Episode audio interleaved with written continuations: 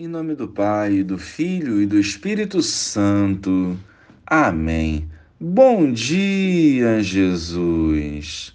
Fazei-nos instrumentos da vossa paz, conservando-nos em comunhão contigo. Que a tua palavra nos desperte para a vivência plena da vontade do Pai. Amém. Naquele tempo, Jesus disse aos discípulos: Se alguém quer me seguir, renuncie a si mesmo Tome a sua cruz e me siga, pois quem quiser salvar a sua vida vai perdê-la, e quem perder a sua vida por causa de mim vai encontrá-la. De fato, de que adianta o homem ganhar o mundo inteiro, mas perder a sua vida? Que poderá alguém dar em troca de sua vida? Porque o filho do homem virá na glória do seu Pai com os seus anjos, e então retribuirá a cada um de acordo com a sua conduta. Em verdade vos digo: alguns daqueles que estão aqui não morrerão antes de verem o Filho do Homem vindo com o seu reino. Louvado seja o nosso Senhor Jesus Cristo, para sempre seja louvado. Jesus é sempre muito claro e objetivo quando nos ensina.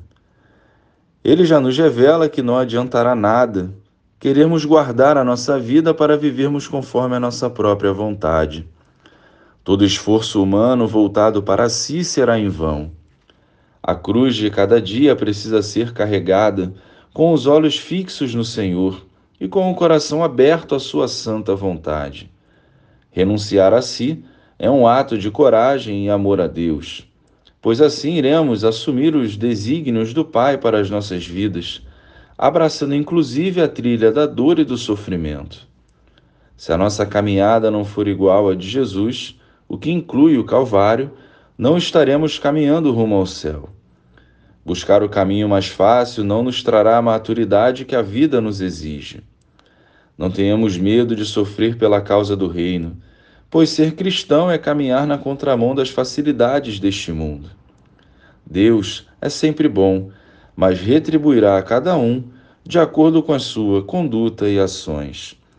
Glória ao Pai, ao Filho e ao Espírito Santo como era no princípio, agora e sempre. Amém.